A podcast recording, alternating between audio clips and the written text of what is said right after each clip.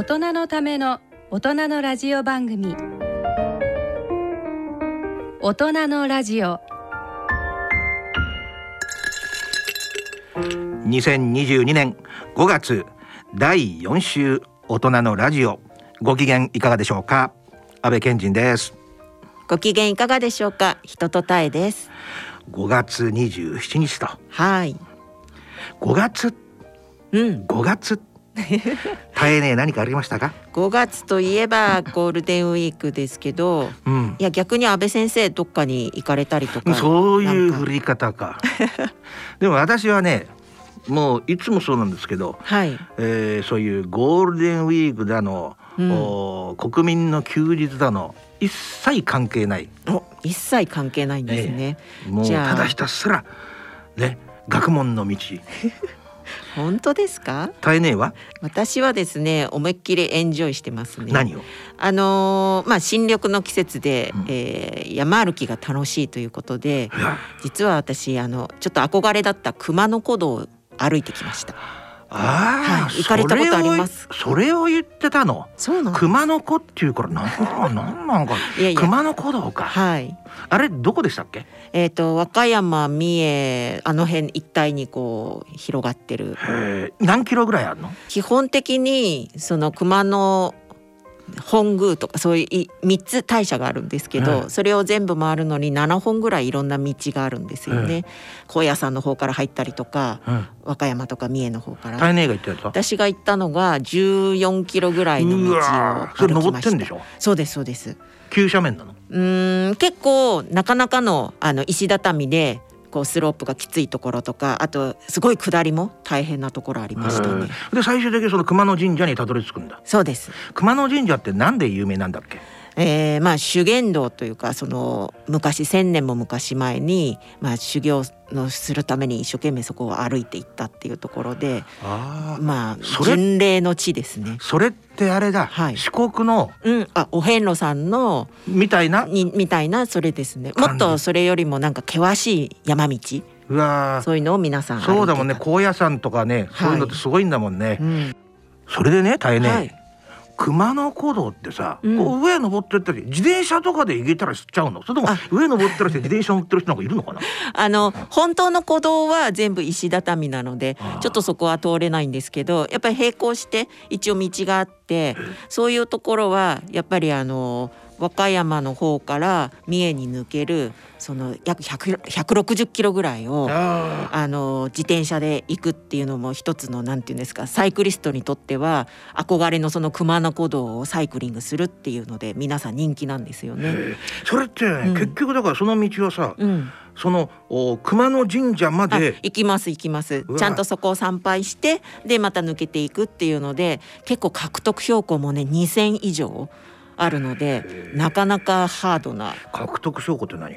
あの自転車でこう登っていくと要するにどれぐらいの山を登ったかっていうその高度高さですね。だから2,000って2,000メートルを登ってることになるのでこれなかなかのヒルクライムというかあの運動量っていう。いうことは、うん、そんだけ高い2キロの山ですよね。そうですね。2000メーターってこと。はい。はい。それを登るからうんうん。自転車用のそのルートはなだらかに行くようにできてるから100何メートルあるわけだ。100何キロか。うん。あの自転車専用道ではなくていわゆるなんていうんですか？その国道みたいな形。自動車も通ってる。じゃあ車で神社まで行けちゃうの？車で、えー一番あのお手軽な熊野神社を回るのは車であっという間に行けちゃいます。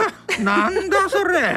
なのであの安倍先生もぜひバイクとかで行くと楽しいと思います。なんだそれ。じゃあバスは通ってる可能性あるの？じゃあバスはあります。はい。うわー。バスで大勢なんか熊野神社まで行くのになんか一方では全然知らないなんかもう歩いたり獣道サイクリングみたいなんでそうなんででもあの台湾の人にもむちゃくちゃ人気があるところ。です。現代社会の矛盾を感じますね。いやいや。大人のための大人のラジオ。この番組は各社の提供でお送りします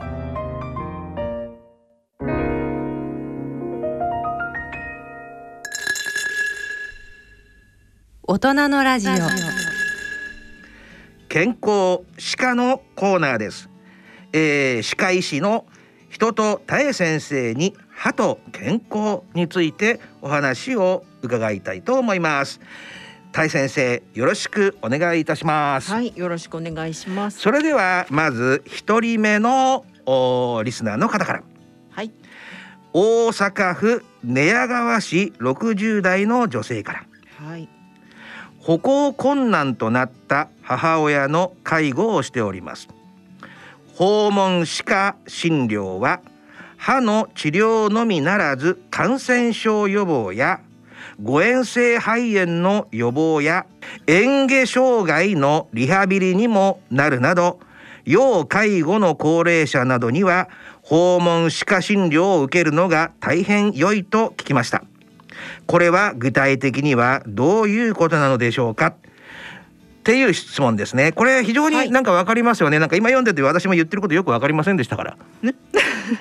はい、あのこれまさに私が今やってる分野なんですけれども、うん具体的にどういうことかというと、うん。よく言われるのがあの、うん。口は万病のもとと言われれているようにお口の中っていうのはうん。本当に雑菌ばい菌だらけなんですね。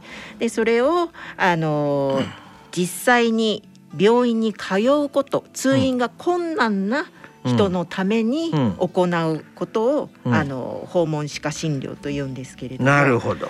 まああの具体的に言うと今のこの、えー寝屋川市の女性のお母様みたいに歩行困難だとか、うん。あとは、えー寝たきりだとかそれから認知症とか、まあ、いろんな、まあ、大体高齢の方が多いんですけれども、まあ、そういう方って概して筋力が衰えてますよね。はいはい。でこの飲み込む作業っていうのは実はこの喉にたくさんの筋肉があって、うん。お口を何かこう噛むのにもうん。こういう筋肉を使うんですけど、そこがやっぱりだんだん衰えてきちゃうので、えーよく老人になるとむせるっていう症状を聞いたことないですわかかります。聞いたことあるっていうかわかります。あ。経験したことがあります。じゃあ今まさにそんな感じだと思うんですけど、あのそのむせっていうのはもう本当に老化現象の一つなんですね。あだからまあそういう、えー筋肉を鍛えてあげたりとかそういうことをすることで、えーまあ誤嚥性の肺炎を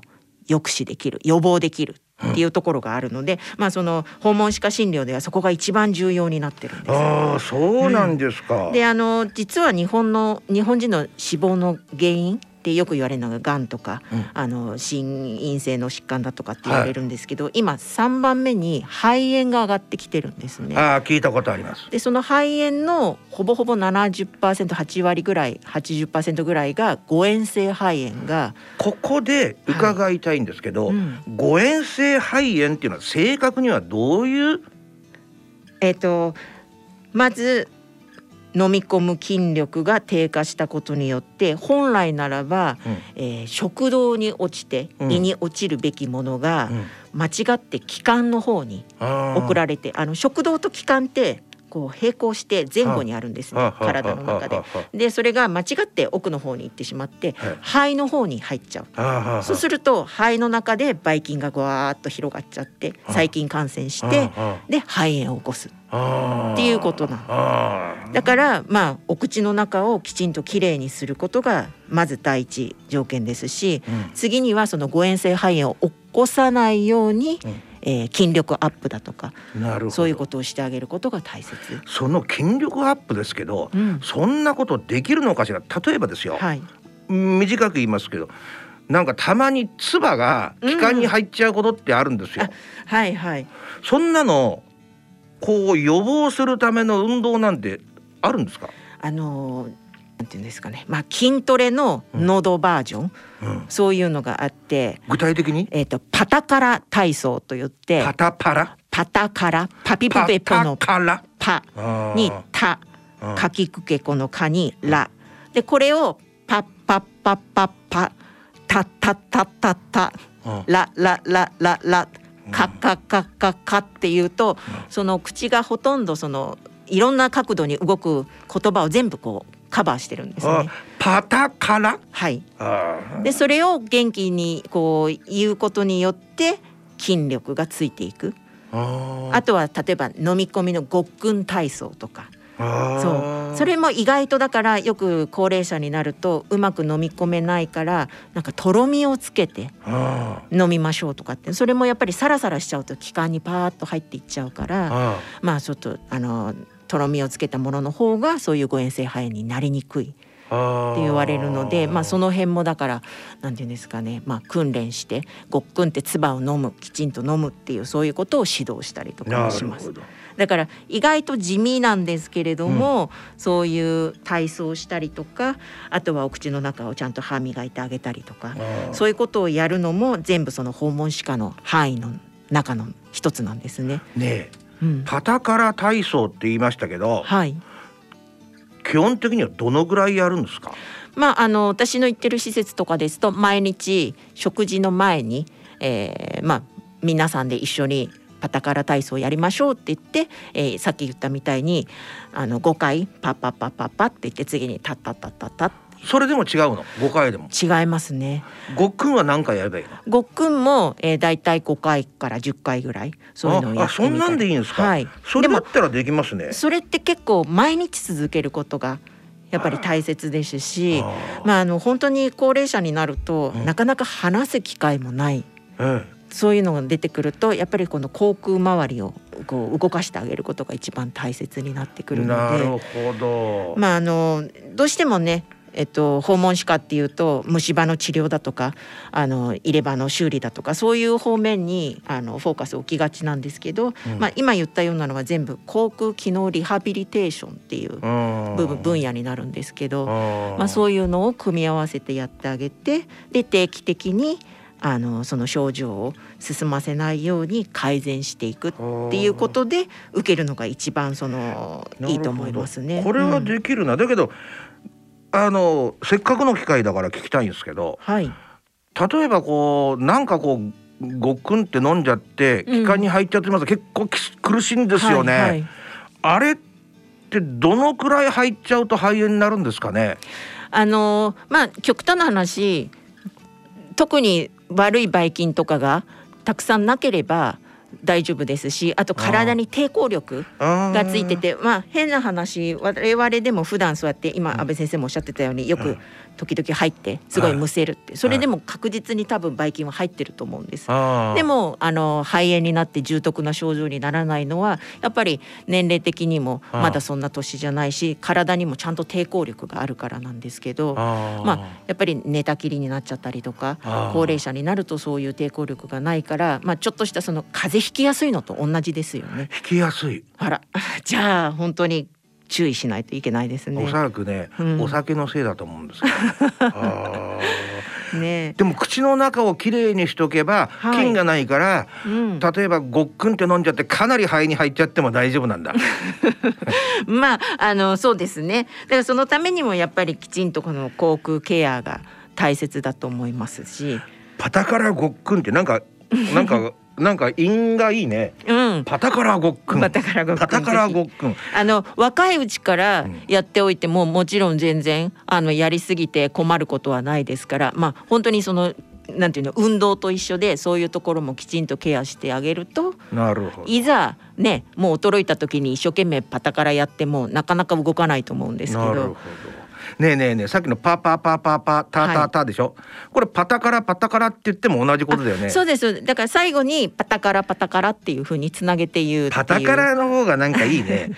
そうそうですか？なんかなんかだからさ、うん。飼ってるペットをパタカラっていう名前にして パタカラ？いいですねそれ初めて、ね、はい。ねパタカラ？なんてね。それでね一、日のうちに必ず何回も呼ぶことになりますしね。はい番組では歯科に関する疑問質問をお待ちしております。番組ホームページのプレゼント欄を兼用しています。プレゼント希望欄に健康歯科と書いて質問や感想等をお書き添えください。以上デンティストタエの健康歯科のコーナーでした。大人のラジオ。さてここで音楽をお聴きいただきましょう。お聴きいただきます曲は2021年度大人のバンド大賞優秀賞受賞曲。板橋家のアイスクリームです。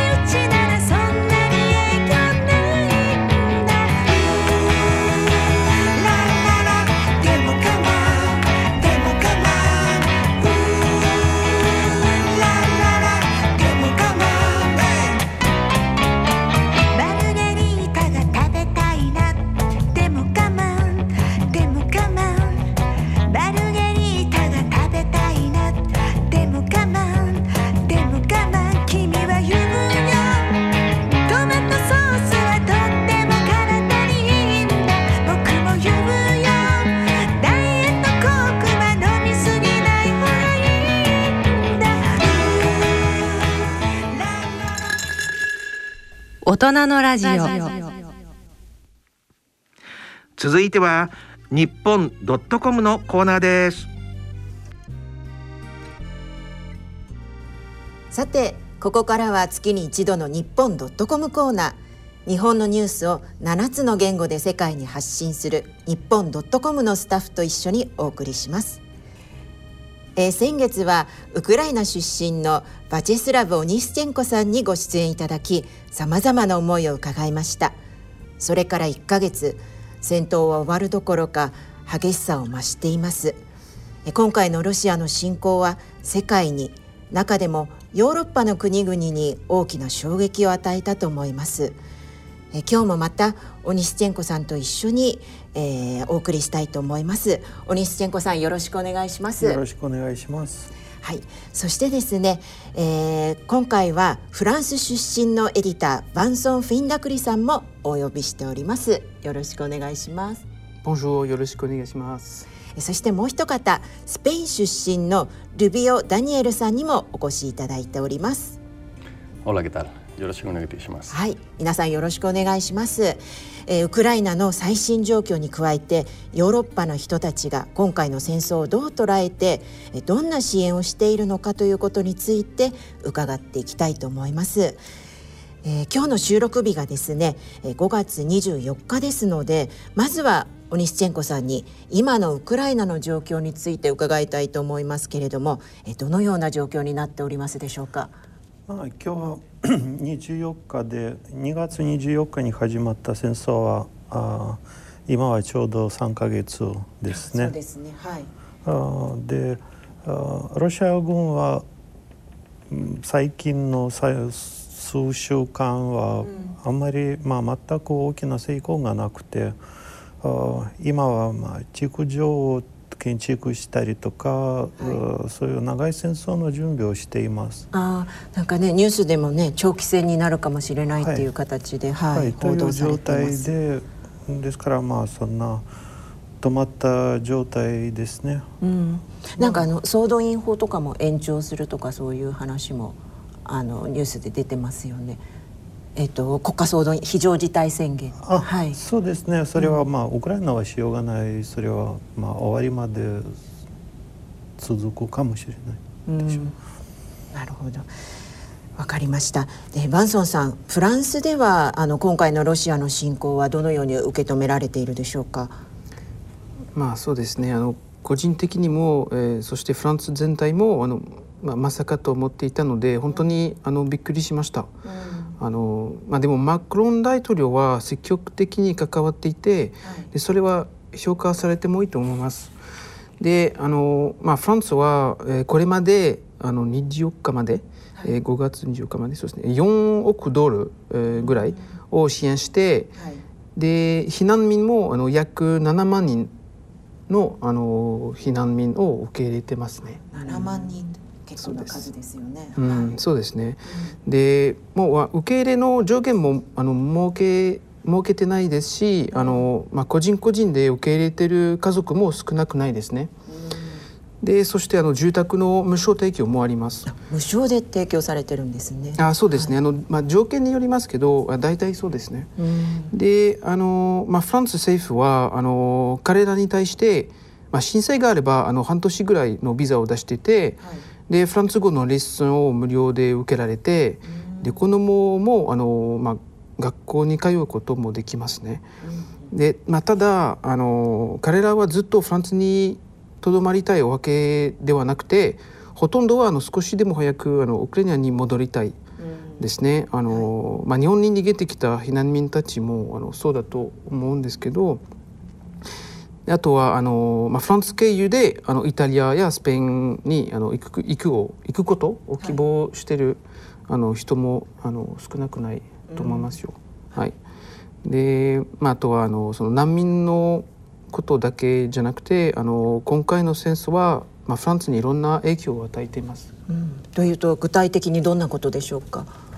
4月24日に、うん、えっと、大統領選挙の、えー、決選投票が行われて、はい、でマクロン大統領があのルペン候補にあの勝利しました。うん、ね、で事前の予想ではあのかなりの接戦と見られてたんですけどあの実際にはあのマクロンの得票率は予想よりもあのかなり高くて158%はい。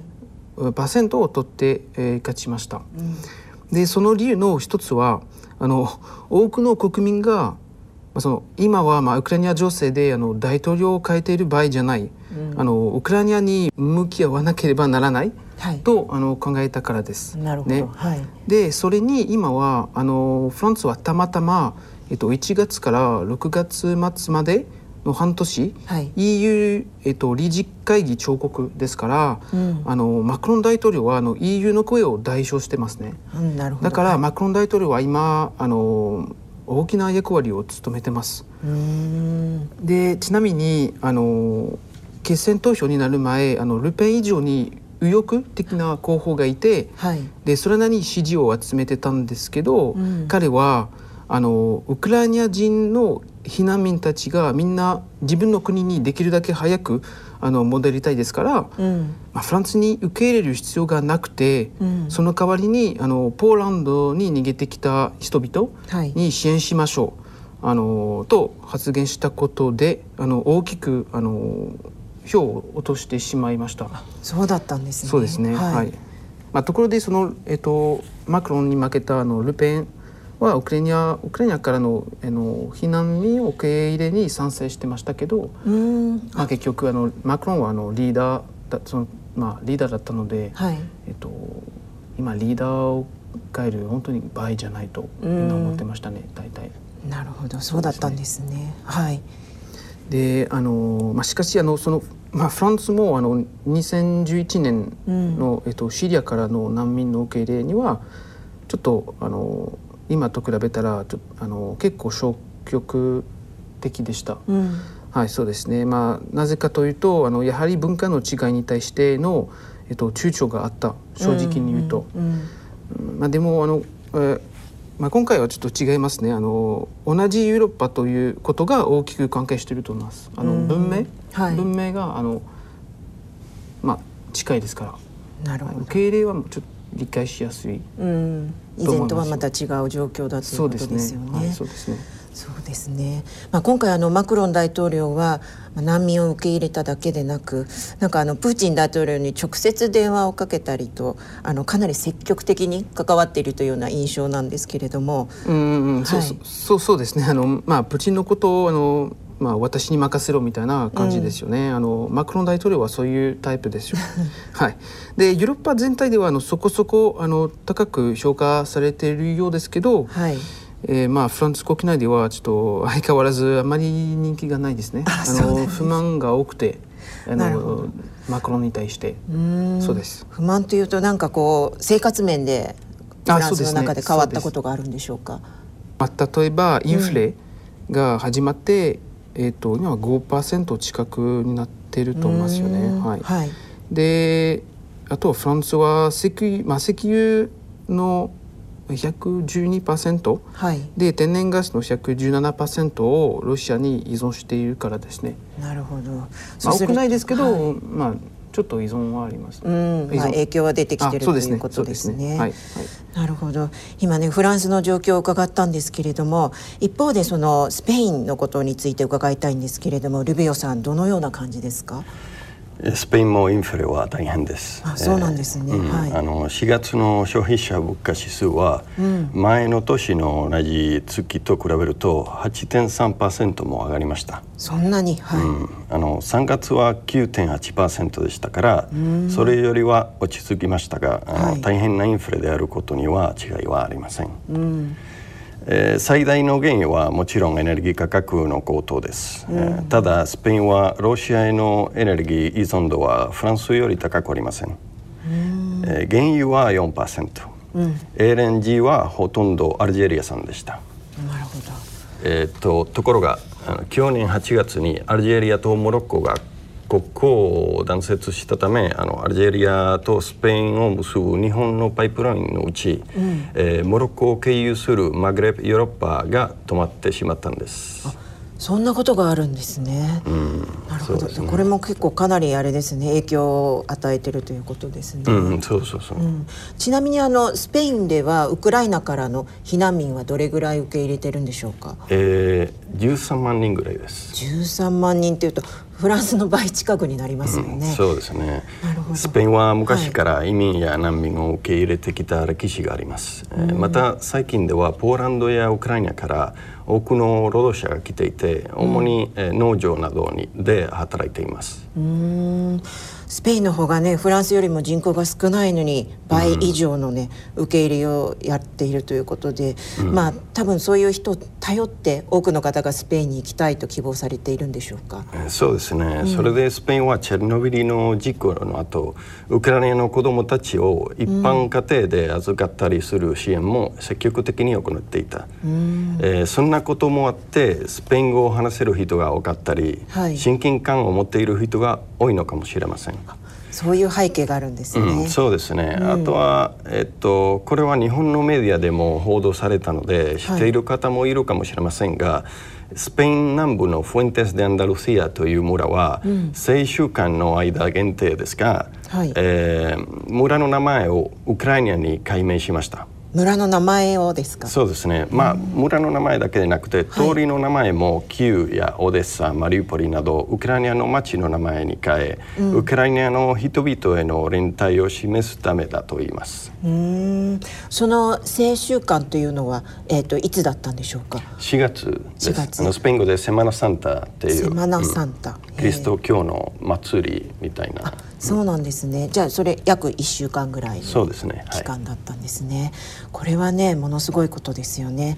まあ、一方あのスペインといえば私が印象深いのがあのレティシア王妃があのウクライナ避難民センターを訪問した時にすごくその色鮮やかなあの綺麗な刺繍が施されたこうブラウスを着てね民族衣装のあのビシバンカというのを着てたと思うんですけれどもこれはやっぱりその支援の気持ちを表明したいというニュースだったんだと思いますけれども、まあ、あのフランスやスペインの人たちはもともとそのロシアに対してどんなイメージを持っていたのかちょっと伺いたいんですけれどもバンソンさんいかがでしょうか？うんまあ、フランスはあのもともとはあの反ロシア的な感情は少ないですよ。あそうなんですね。えーそうですね、はい。あのまあ、ロシアの文化を愛する人も多かった、うえーだまあ、例えば文学あの、はドストエフスキーとか、うんうん。えーあとはクラシック音楽とか、ははい。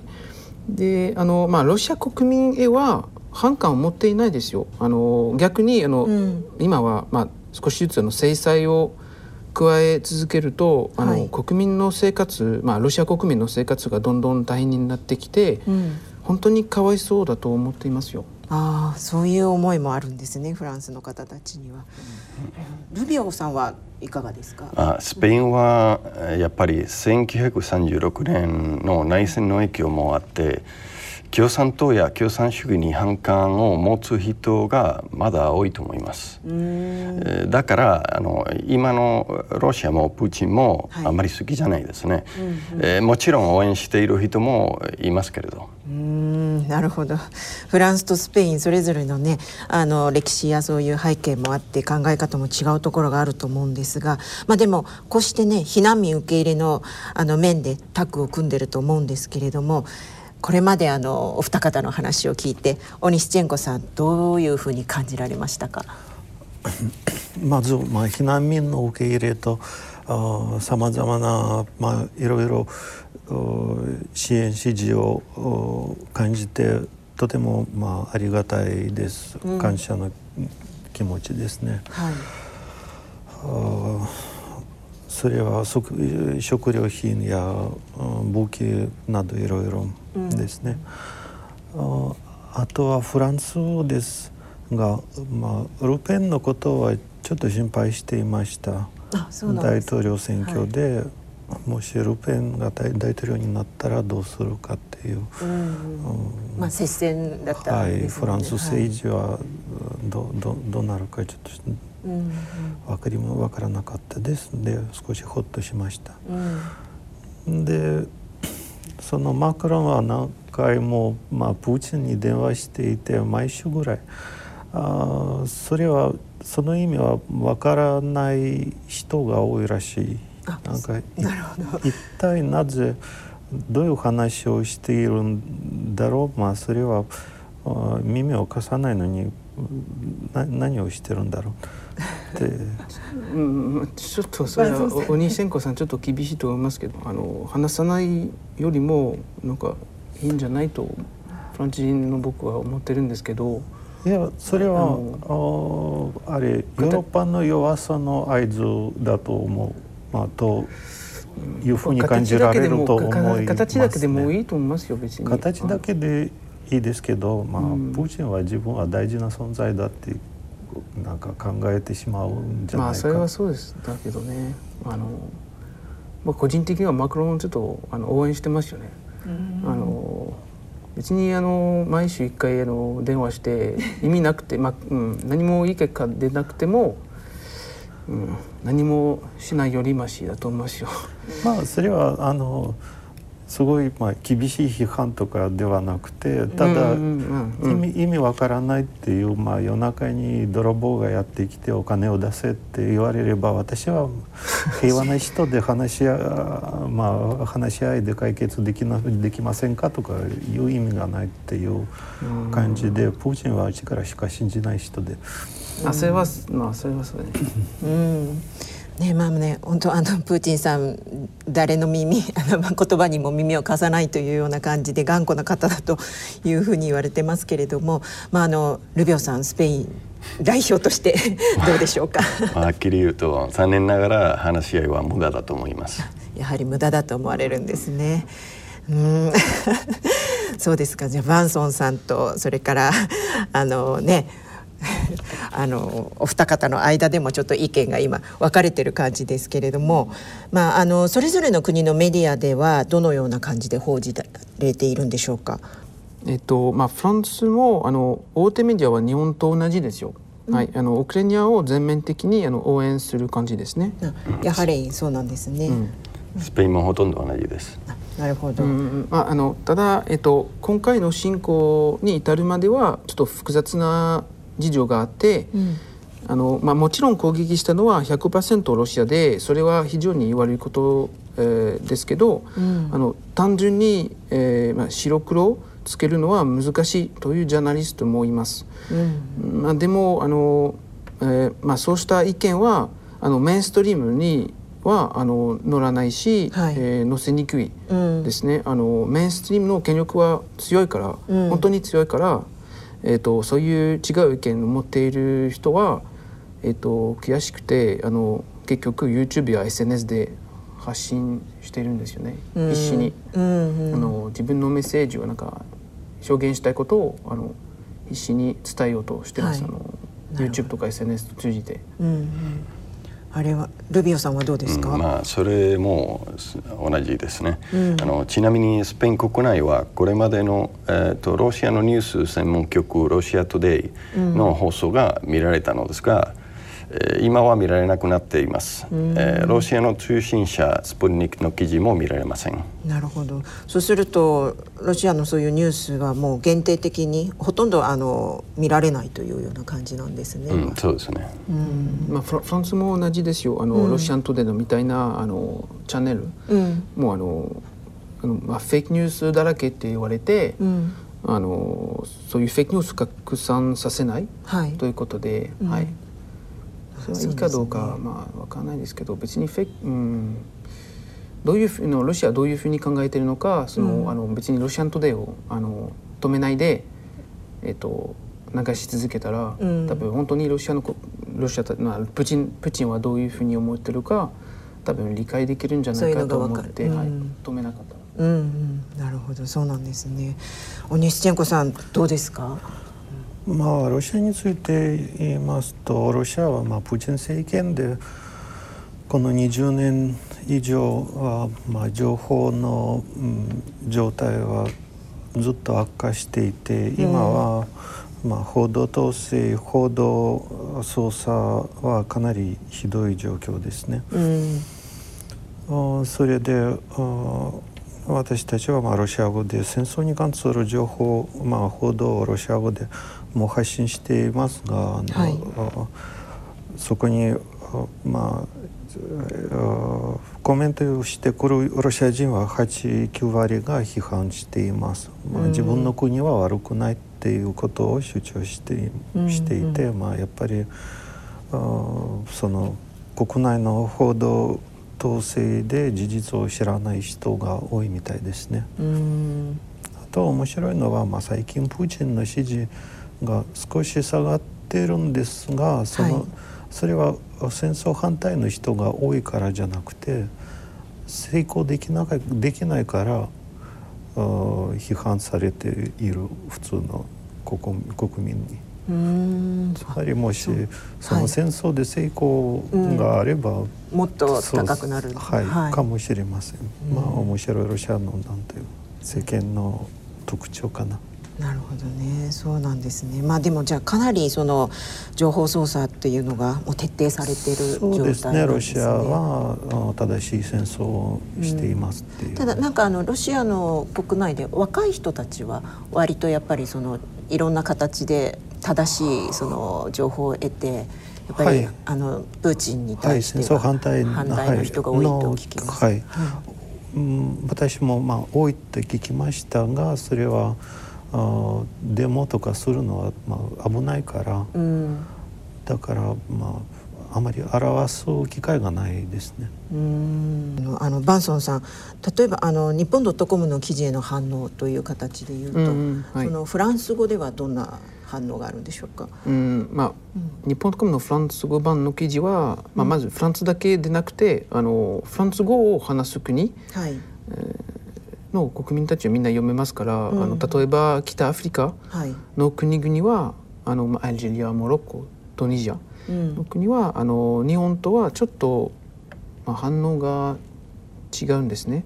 違うんですか？どのように？うん、まあちょっとロシア侵攻はまあ大きな犯罪ですけれど、はい、あのウクライナの後ろには実はアメリカがいる。うん、でそこがあの気になるという人が多いですね。あのまあアメリカを批判する、はい、えっと、人が多いですよ。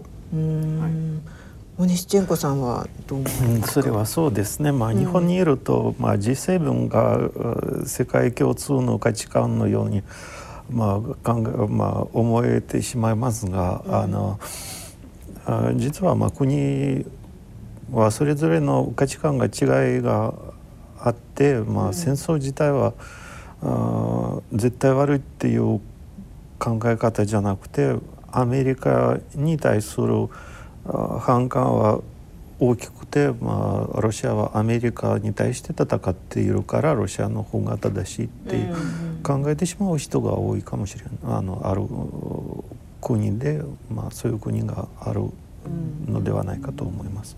まあ、例えばまあ、イラク戦争は、まあ、嘘から始まったですね。はいうん、で、まあ、その前にあのベトナムとかアフガニスタンですよね。あの、うん、まあ、アメリカは本当の他の国まで出かけて戦争してなんか一体何をやってるのと思いますけど。なるほどね、うん、そうですねあのノーアル平和賞を取ったオバマでさえ、はい、戦争をやめなかった。そしてなぜかあのトランプだけは戦争しなかった。私はトランプあまり好きじゃないけど。なるほど、うん、まあまあまあ、うん、そうですね。でそしてあれ今回ウクライナを支援しているのも、うん、実はほとんどがあの G7 の国に限られてますよね、うん、だから日本人はそういう視点も持ってほしいなと思います、はいいや、まあ、アフリカの国々とか南米とかそういう国もちょっとあんまり、まあ、ロシア、まあ、ウクライナの味方になっていないですね。うんうんうん、アメリカの後ろにアメリカがいますから。っていう形そうですね。そうですね。まあね本当にあの今スペインそしてフランスからの立場でいろいろとお話を伺ったんですけれども私あの日本という立場で言うとやっぱりまあ今回あの岸田さんがさらに追加支援みたいな形であのやるということを表明したりとか、まあ、人数的にはフランスとかスペインに比べると全然少なくて1,000人ぐらいしか受け入れてないんですけれども、まあ、日本もできることという形で一生懸命やっているとは思うんですけれどもその辺あの日本に対する何か思いっていうのはオニシチェンコさんなどんなあれですかね？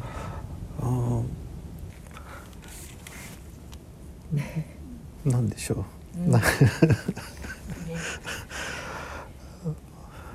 あの込み上げてくるいろんな思いがあるとは思うんですけれどもでもあの本当に陸続きという形でそのヨーロッパの人たちは多分日本人よりももっと緊張感があると思うんですよね。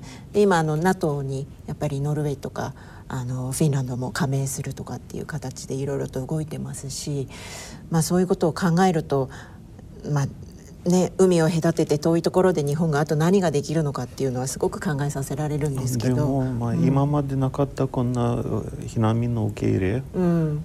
は、まあ、例外ではないですか？この、まあ、ウクライナ人をこんな。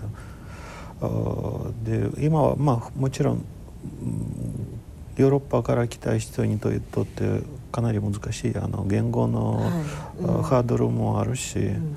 あいろいろ、まあ、文化の違いで難しいと思いますので多分、まあ、避難民が多くは来ないと思いますが、あでも日本語の学習者とかにとってそれはいい機会になるかもしれませんし、うんうん。そして、まあ、日本に住んでいるウクライナ人の家族とか、まあ、一応安全なところにあのと誘ってここで、まあ、一番危ない時をここで過ごしして、まあ、みんな、まあ、安心するんではないかと思います。それはまあ日本の非常に大事な支援のだと思います。でもあのあただあのまあ日本日本はあれせ千人ぐらいの避難民を受け入れるんですけど、えっとニュース見たらその中の三人だけが、えっとえ難民のビザを申請した、はい。えーようですけどだからみんな残りの多分みんなあ自分の国にできるだけ早く戻りたいと思いますよね。ずっと日本に住みたいってわけじゃなくて。はい、そういう人は非常に多い、まあ、ヨーロッパにいる避難民もそうだしそして、うん、ヨーロッパまで行ってなくて西ウクライナのあ西の方に一回行って、そこで待ってる人も非常に多い。うんうん、安全な場所つまりにはいはい。ウクライナ国内でもまあ安全な場所、うんうん。で自分戻れるのを待ってる人がかなりいますので、うん。あーまあ、慣れてきた生活とか大事な、まあ、畑ん。などいろいろありますので、はい。はい。まあ、一部は残ると思いますがそんなに多くはないとと思う。あの戦争が終わったらすぐにいっぱいのウクライナ人はウクライナに戻ると思います。千子さんに聞きたいですけどなんであのそのあの日本に親戚あのウクライナ人の親戚いないのにわざわざ、えー日本まで来て日本まであの逃げてきて、えっとそういう理その理由は僕はまだ、まあ、理解してあまりあまり、うんうん理解はしてないんですけどなんか何かなんか挑戦してしたいという気持ちを持ってる人もいるし、うんうん私はまああのそういう家族からあまあなんか依頼が入って、まあ、来て依頼というかさ日本にあまあ避難するには何が必要かって聞かれて、うんあで、うんそしてまあどういう生活に何が必要かお金はいくらぐらいえーいるかとかそういうそういう質問が向こうは全部射撃で、まあ、もうビジネスも全部完全に失ったから、まあ、うん。お金は少しあるけど子供2人あーまあ2人彼もまあ旦那もう奥さんもう仕事できるしだからまあもし日本に来て2人とも働いてたらそれはどうなるか。あ子供たちちなみに子供たち2人とも日本語に興味があって上の方がはい。もう2年ぐらい日本語を勉強しててだからそうそうそうそれは一つのきっかけとなったうんそうその家族はまあ日本に避難のことを考え始めた。なるほど。そうそういう背景があるんですね。はい。うんうん。ねやっぱり言葉的に言うともうまるっきり違う言語ですからね、はい。かなりのチャレンジだと思うんですけれども、はい。はい。うん。だからまあここもここまでたくさんの人は来ないと思います。が、うん。うん。やっぱりポーランドとか、まあ、フランスとかスペインとか、まあイギリスイタリアとか、ですぐ戻れるところ。大体女性とあ、まあ、あの女性と子供ですよね。逃げ逃げた人たちは、うん、だあの男はみんな出られないそうですね、はい、ウクライナに残ってロシアと戦戦っていますよね、うん、まあ、だからあのやっぱり戦争が終わったらほとんどのあのウクライナ人の難民はあのウクライナに戻ると思いますけどでもその後はえー、っと国を再建することはとても大切だから、うん、あの戦争が終わってもあのあの支援が終わらないように、うん、あのまあ、いろんな国にした方がいいと思いますね。うん、そうですね、まあ、日本はね復興っていう形で一番その支援をする、先陣を走るという形になってるのでねその辺はもう本当にこれからが一番大切だと思いますので、まあね、今お話を聞いててもやっぱり多分いろんなあのバックグラウンドは皆さんお持ちですけれどもやっぱ共通してるのはやっぱり戦争はね良くないということは本当にもうこれは誰もが思うことですし自分の国を思って戻りたいという気持ちは誰もが強く思うことであるので、まあ、私たちもあのぜひねえー、オネシチェンコさんが今日本にせっかくいらっしゃるのでいろんな形でその情報を聞きながらそしてまたねバンソンさんやそれからルビオさんのねお話もあの今回伺えて、えーまあ、ヨーロッパの方たちがどう思ってるのかというのをあの日本人としてもまたあの比較することができたのであの本当に勉強になりましたしこれからもねウクライナ戦争にあの本当に何かできることを一つでもという思いが強くなりました。え本日は本当にいろんなお話ありがとうございました。ありがとうございました。ありがとうございました。えー、それでは次の日本ドットコムコーナーは、えー、来月の6月24日金曜日の、えー、オンエア予定です。どうぞお楽しみに。大人のラジオ野村大人のための大人のラジオ。今回の大人のラジオはいかがでしたでしょうか？はい。あのいろいろと盛りだくさんだったんですけれども私個人的なちょっと告知をしていいですか？はいどうぞ。あのまあこれ5月の放送で来月実は私台湾に行く予定になっているんですね、えー、ちょっと2年半ぶりぐらいに行くんですけれども、えーまああのー、向こうで7月8月とあの舞台の出演を控えてまして何の舞台？時効の手箱という、まあ、私が書いた本を原作とした舞台なんです何の手箱？時効時の光と書いて時効の手箱。そっちの時効ね。はい。時の光の？の手箱。手箱ね。はい。そうなんです。でただちょっとねあのー、まあコロナの感染状況によってはもしかしたら、えー、中止になってってしまった場合は、まあ、向こう行って隔離されてそのまままた日本に帰ってくるみたいな感じも ありえるんですそれでも行くんだ。まあ、一応今の状況では6月の上旬にあの向こうに行く予定になってますもし行かなくてもなんか行ったようにどっかにずっと隠れてるっていう そういうんじゃないんだ。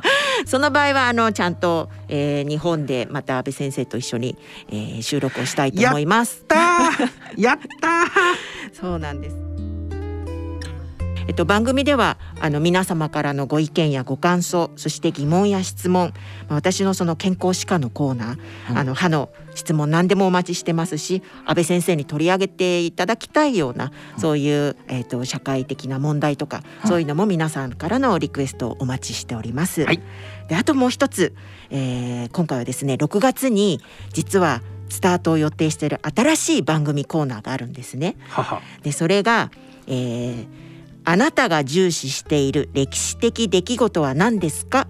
というコーナーなんですけれどもまあ、このテーマに対して皆さんの歴史的出来事とコメントを、えー、ぜひお聞かせ願いたいと思います。うん、私だと例えば、あの台湾ですと、えー、228事件っていうのが、まあ、1947年に起きたんですがどんなの、まあ、これはですねあの戦後の台湾で起きた大きなあの武装蜂起みたいなあの武装放棄はいえー、と政府に反対するようなそういう民衆による放棄事件があったんですね。はあはあはあまあ、これはもう台湾を象徴するような大きな事件だったので、まああのまあ、私はこれは台湾として例を挙げたんですけれども、んまあ、皆さんの中で何かこういう歴史的な出来事印象に残ってるとか知りたいとかいろんなことがあったらばあのまあどしどしお寄せいただければと思います。自分がなんかこれは心に残ってるうん。歴史的出来事だなっていうことね。そうですね、まあ、今のその台湾だと228ですけど日本だと226とかうん。ありますし515事件とか、まあ、いろいろとその昔のから最近のでも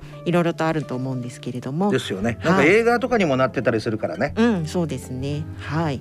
まあもちろん日本だけじゃなくてね世界的なそういう歴史的出来事も、うん。あのありなのでどしどしお寄せください、うんちなみにこちらは大人のラジオの、えー番組ホームページにある番組宛てメール送信欄や、えープレゼント応募欄からもご投稿できますのでうんお待ちしておりますわかりました。はいそれではお時間となりました。お相手は私安倍賢人と。人とたえでしたそれでは次回の放送まで。さようなら大ね帰ってきて。またお会いしましょう帰ってきて。大人のための大人のラジオこの番組は各社の提供でお送りしました。